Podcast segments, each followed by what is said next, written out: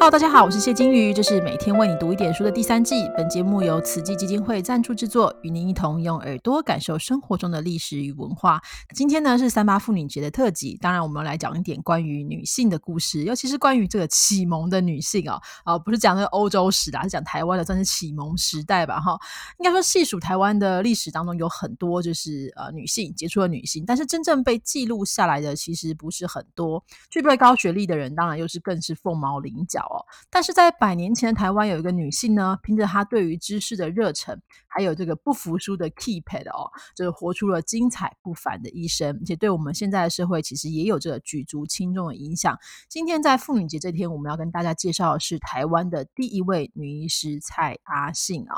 那蔡阿信呢，出生于明治三十二年，就是一八九九年，五岁的时候，他的父亲就去世了，那童年因此。啊，起了很多的波折。大家知道，当时的社会当中，女性本来就是不太容易有这个谋生的机会。那如果家里面的经济支柱这个丈夫又去世的话，整个家庭真的会陷入困难呢。所以她的母亲呢，就把她送给一个牧师当做童养媳。那蔡阿信呢，因为不愿意跟妈妈分开，所以连着两次从大龙洞，就现在台北市大概大同区这个哈密街那一带哦，走回当时呢在蒙甲，就是在万华这个地方的家。最后他的养父母就被这个蔡阿信感动。想说啊，不要要造成人家母女分开吧，所以就取消了这个婚约，让母女两个可以一起生活。但是蔡阿信的母亲算是还蛮幸运的，她后来再嫁了之后，遇到了一个很好的人。那这个继父呢，对蔡阿信是视如己出啊，不但是愿意栽培她读书，而且还说你不用再裹小脚了。大家知道当时的女性呢，基本上都要裹小脚，觉得这样才是美丽嘛。那如果没有裹小脚的女生，好像也不太容易嫁得出去。可是她的继父竟然就有这样的思想，觉得说你不需要裹小脚，你不需需要限制你的行动，所以既然这个继父的支持让蔡阿信可以自由的在物理上的奔跑之外，在他的心智上也可以自由去追逐他想要的事情哦。所以大家知道，当时虽然其实已经台湾有这个普及的教育，就是呃一般的这个读书，可是大部分还是针对男性，然后女性其实普遍来说不是很受期待。那能够在学术上取得成绩，那其实已经很不容易了。尤其这个蔡阿信当时读公学校的时候，听说这个班上加上他里面只有两个女孩子，所以你就。知道当时的教育环境对女性是非常不利的。从公学校毕业之后，蔡阿信成为淡水女学的第一届学生，也是常年在这个物理啊、数学跟英文等科都是名列第一的优等生。那他的亮眼表现呢，就让外籍老师就跟他说：“哎，其实你可以考虑看看留学嘛，哈，或者是去日本读医学院。”当然，当时有很多的呃想法了，说啊，女孩子不需要读那么好啊，你只要让读到个高女之类差不多就可以了。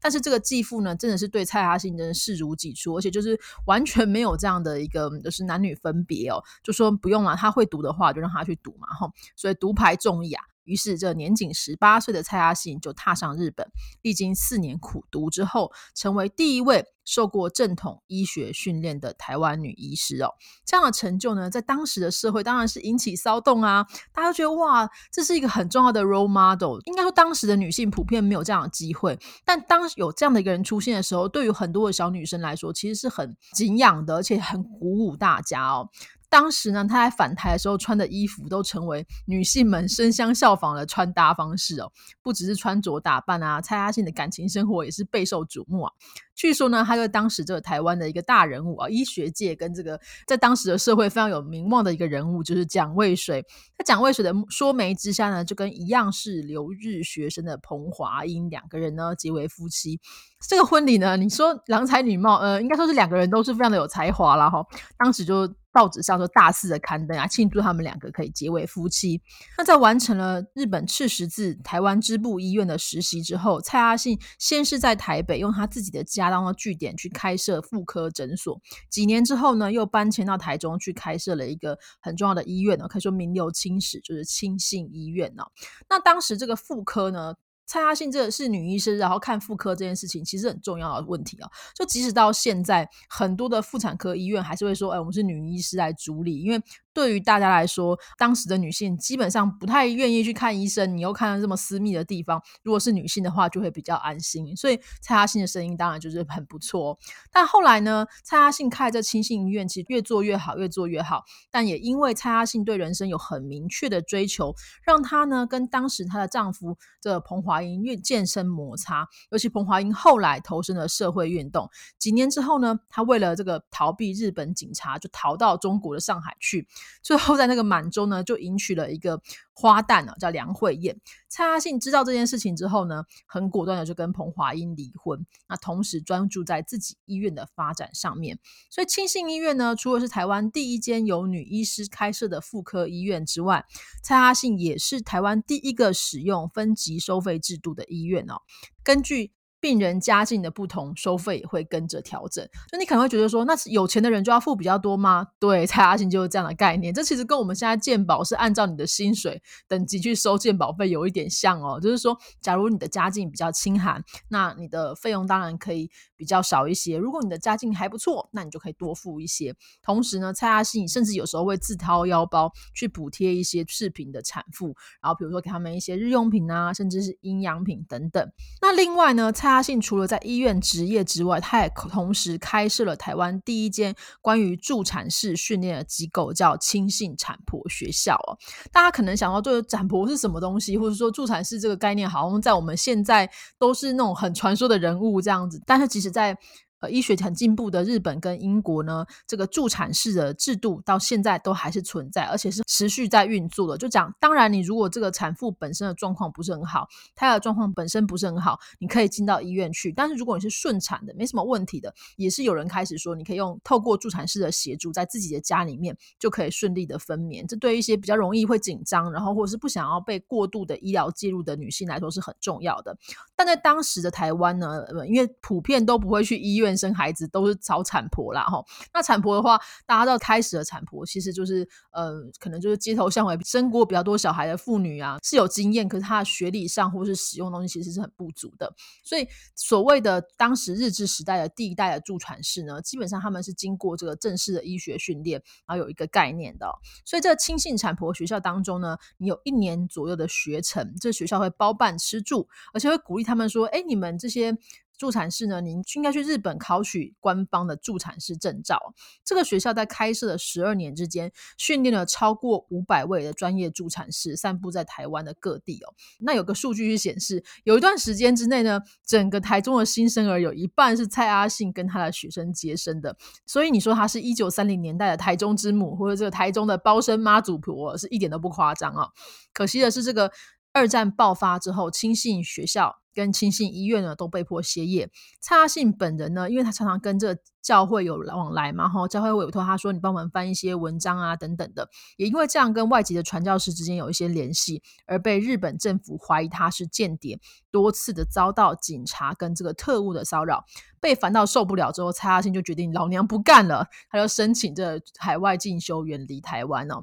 一九三九年呢，无预警的被日本政府扣押护照的蔡阿信，先是偷偷到日本，之后呢，在朋友的帮助之下，又从横滨搭船到旧金山。接下来的一年间呢，蔡阿信就游历美加各地哦，在许多知名的医学院都有留下一些身影啊。那是好景不长，一九四一年就发生了非常知名的珍珠港事件。大家知道珍珠港事件这件事情呢，对于当时在美国的日裔人士来说是一个灾难啊，因为当时的美国本来是没打算要参战的，但是当珍珠港事件一爆发之后，所有的这个日裔的人士都会被认为是间谍。那蔡阿信当然也是一样，因为他拿到是日本护照嘛，哈，所以顺势又变成这个当时的最弱势族群。我觉得，如果你是蔡阿信本人的话，当时你会觉得很崩溃，因为你就是因为受不了日本政府的骚扰，你离开台湾，到美国之后，因为当时他是日本人，就变成了一个次等族群，又因为无法取得职业许可，本来蔡阿信是想要再试着去开一个小一点的私人诊所，结果就被嫉妒他的同业诬告说，哈，你无无照行医是密医，因此呢，还做了一小段时间的冤狱哦。可是也是在人生的这段黑暗期间，蔡阿信认识了。最后呢，能够跟他共度余生的对象，就是一个英国的牧师吉普森。两个人很有趣哦，虽然是互有好感啊，但是在因为战乱的时候没有什么交集嘛。一直到一九四六年，在海外漂泊六年的蔡阿信重新回到台湾之后，两个人才再一次重逢，而且结为连理。或许这个命运就是喜欢开人家玩笑哦。本来以为这个战争结束之后可以过上安稳生活的蔡阿信，又在一九五零年当英国正式承认中华人民共和国之后，遭到了一连串的政治迫害。因为他是这个英国人太太嘛，哈，除了被国民党啊，就是用他是已经入英国籍为由，然后逼迫他脱手所有财产之外，又再次的上门骚扰他。最后呢，这位台湾的女性之光只好再一次的逃离故土。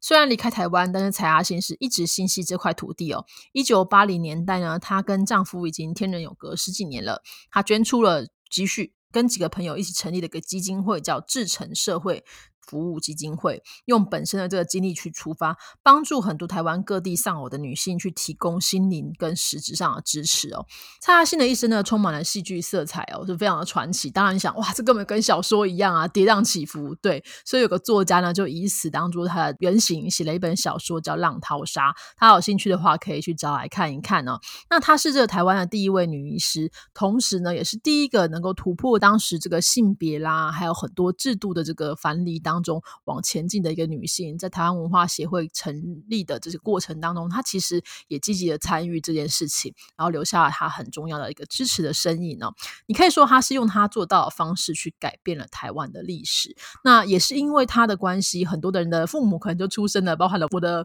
阿公阿妈，可能都在她或她的学生手上出生的。那各位的父母可能也有人是哦。如果没有他跟他的学生，也许有很多当时台湾的小朋友不会出生之外呢。同时，也开启了台湾的女性去追求一个职业妇女独立的一个梦想。所以，我觉得不管从哪个方向来说，蔡阿信对于我们现在的女性来说，都还是一个很重要的呃 role model，很重要的一个典范。好，今天是三八妇女节，所以这段故事就献给大家。希望大家有兴趣的话呢，可以持续的关注台湾各行各业当中杰出的女性。那今天啊，也希望大家男性的同胞听的时候呢，给你身边你最爱的女性啊，给她一个热烈的掌声吧。拜拜。